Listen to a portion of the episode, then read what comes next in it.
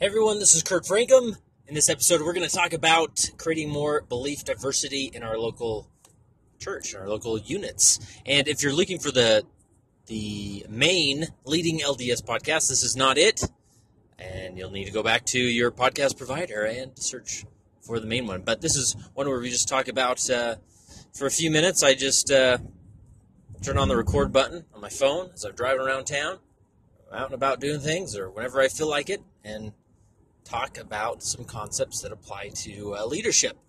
So I should tell you before I get on the subject, I am uh, it's Saturday night. No, it's Friday night, and I am driving out to my high school in West Valley City. I graduated in the year 2000 from Granger High School, home of the Lancers, and uh, it's actually a completely new building now. But uh, nonetheless, it's still I still call it my own, and I'm headed out there because I had graduation today and they are having an all night senior party. And they have me come out every year and draw caricatures during the all night senior party. This is one of about six different high schools I do. I was actually in Heber, uh, Heber City, Utah, which those of you not familiar with Utah, it's by Park City, Utah. And uh, I was there drawing caricatures all night last night, and uh, I came home crawled into bed about five o'clock, slept till like eleven thirty ish. Felt like a teenager again, and then uh, woke up, got a few things done, and then took a nap about six seven o'clock. I think it was more like seven o'clock for a couple hours. I'm feeling refreshed. It's almost nine thirty now, and uh, gonna try and stay up again. But uh, these are fun. It only happens one time every year with graduation. Then I have to do a bunch of caricature gigs um, you know, in the middle of the night, and uh, the kids love them. So I do them. Um, so that's where I'm headed, and hopefully I. Uh, then I'm going actually to my parents after, and just sleeping in their house. So that's what I'm doing tonight because I'm such a party animal. But I want to talk about uh, as I'm driving out there. I've been thinking about some things, and you know, I've got so many like potential incredible podcast episodes in my brain that never make it to the record button, uh, which is unfortunate. But you know, I'm I'm but a man and can only do so much. So, um, as many of you that subscribe to the Leading LDS newsletter, which you can do so by going to leadinglds.org/slash subscribe, and uh, you can do that there. Um, you will know that this past week we sent out a survey for people to take, leaders to take, in relation to faith crises and faith transitions. Um, and a lot of people may wonder why I always use the term faith transition um, instead of faith crisis. Uh, there's a few reasons I do that, but I think it is a little more representative of what is happening uh, when somebody experiences what many call a faith crisis. Uh, faith crisis typically is there's a lot of it's almost like a traumatic event, right? When somebody has an intense experience with cognitive dissonance in relation to their the church, their testimony to their faith, and uh, either you know and has to put it back together. Whether that means they uh, lose their testimony in the LDS faith and and go a different direction, or they put it back together and remain in the faith. Um, so I just think, regardless of what direction they go into, it's always a faith transition. It's never like a faith, uh, a, a, testimony renewal per se, because your testimony is just different after those experiences, even those that, that stay in the church and remain faithful. And so I just think it's a little, it's more helpful and, and explains what happens to an individual like that by using the term faith transition. And those of you that are um, familiar with the Fowler stages of faith, which is a fantastic model to think of um, of faith and belief and the progression of belief and the um, evolution of belief over time. I, I, encourage you to check that out. And really, all leaders, and I've done some episodes on it, but and I have another one coming uh, with the BYU professor that I'm putting together. But the Fowler stages of faith that really helped me. Um, get, gain a new paradigm when it comes to faith transition, where before it was always just black and white, right? You either have a testimony you don't. You either lost a testimony or you gained a testimony. And that's just not, it's too simplistic when talking about faith transition. Uh, so in the newsletter, we sent out a, a survey for leaders to take because uh, with the help of uh, David Ostler, who's a fantastic uh, leader, he's serving uh, in, I think he's on a high council back in Virginia, and with the charge of, or no, he's a service missionary, uh, with the charge of helping leaders and just the sake in general understand faith crises and why they happen and, and what to do about them and what to know about them. And so he put together this fantastic survey, which we pushed out to the leading LDS audience, which you should all take and uh, to help us put some thoughts together. And that hopefully will lead to further episodes and resources, which will help leaders. Because I know, um, you know, I've been in the seat where an individual comes in as to me as their bishop and says, "I'm not sure I believe anymore." Now what? Um, and you know, you want to you want to just take the the best steps there, or else the, the, the tough part is, is a leader can really, really make that situation worse and accelerate their journey outside of the Mormon experience, which I don't think any leader wants. So, um, so anyway, stay tuned for more information coming out there. But I've had, I have, you know, I always try and just listen to others' experiences, and I'm always especially those that maybe have gone through a serious faith transition.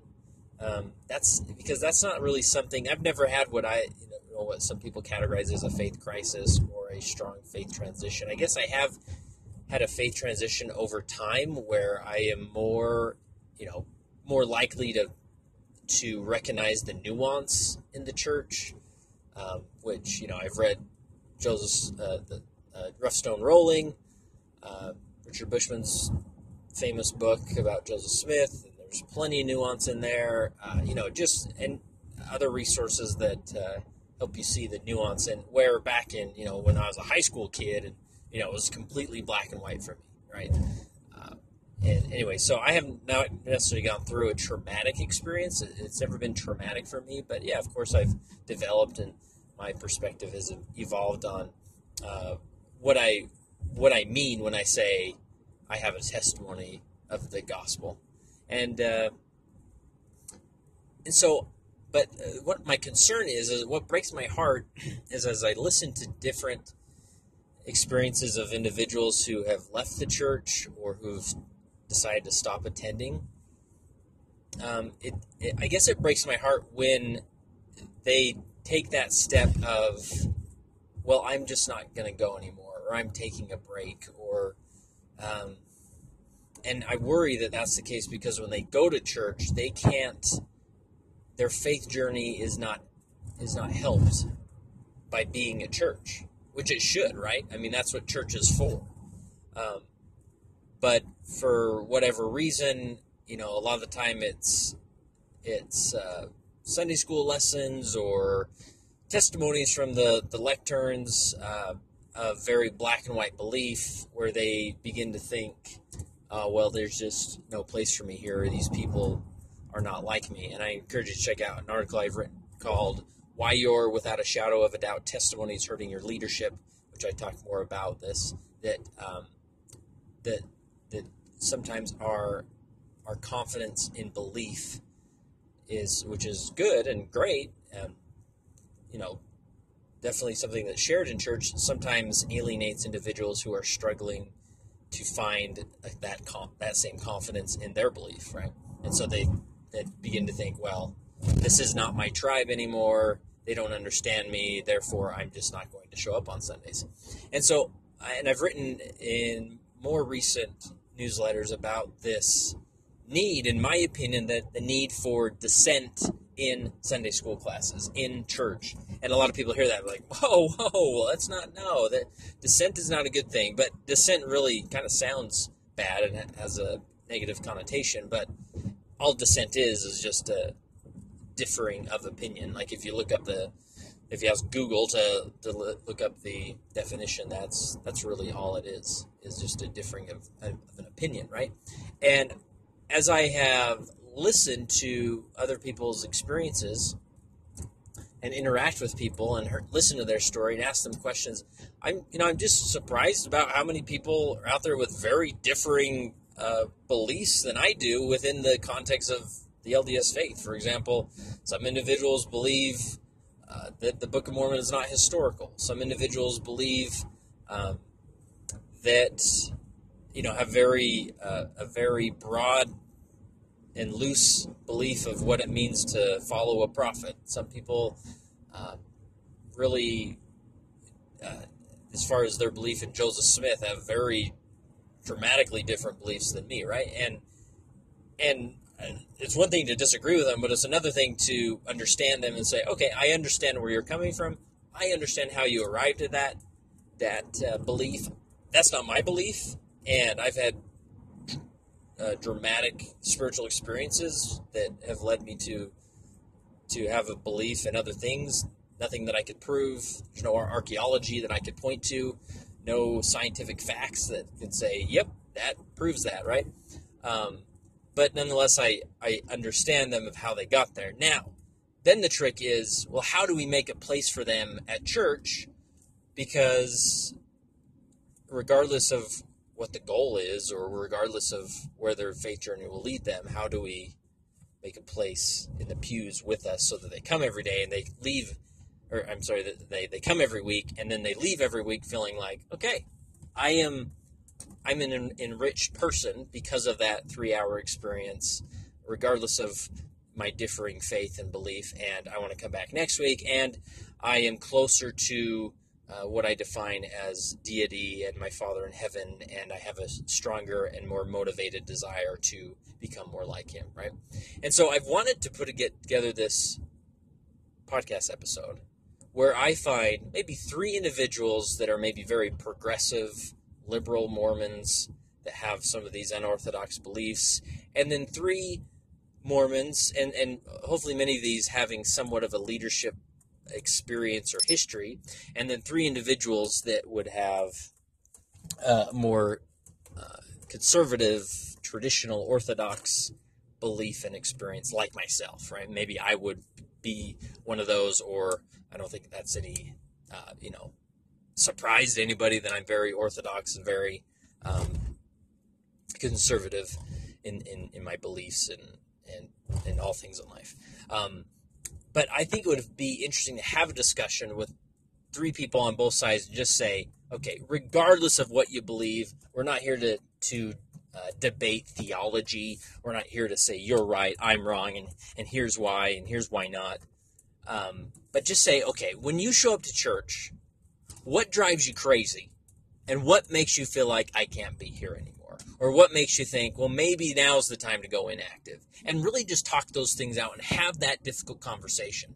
Because I feel like in a, in a podcast episode, again, we're not going to solve the world's problems in, the, in a podcast episode, but I feel like if we can get six people, three on each side, that have a strong mutual respect for one another and that they're not there to convince each other, but just to have a, a, a difficult but healthy conversation I feel like leaders that listen to that could better be more likely to have difficult conversations, difficult, healthy conversations in their own uh, leadership experience in, in the church, right? Um, so that's my thought. I've got a few names uh, I've considered reaching out to and doing that uh, amongst all the other things. I'm sure, hopefully, in the next six months to a year, we can make that happen. But um, but uh, yeah, just a thought. Just a thought. I'd be interested to hearing your thoughts about that, and uh, and or if you know of anybody that uh, that I could reach out to, I would love to do that and uh, have that conversation. But what are your thoughts? What would make a fantastic episode? And uh, send me an email or comment on this episode if you can, or whatever you, however you communicate, or, or put it on the leading LDS helpers group, um, and we'll discuss more there.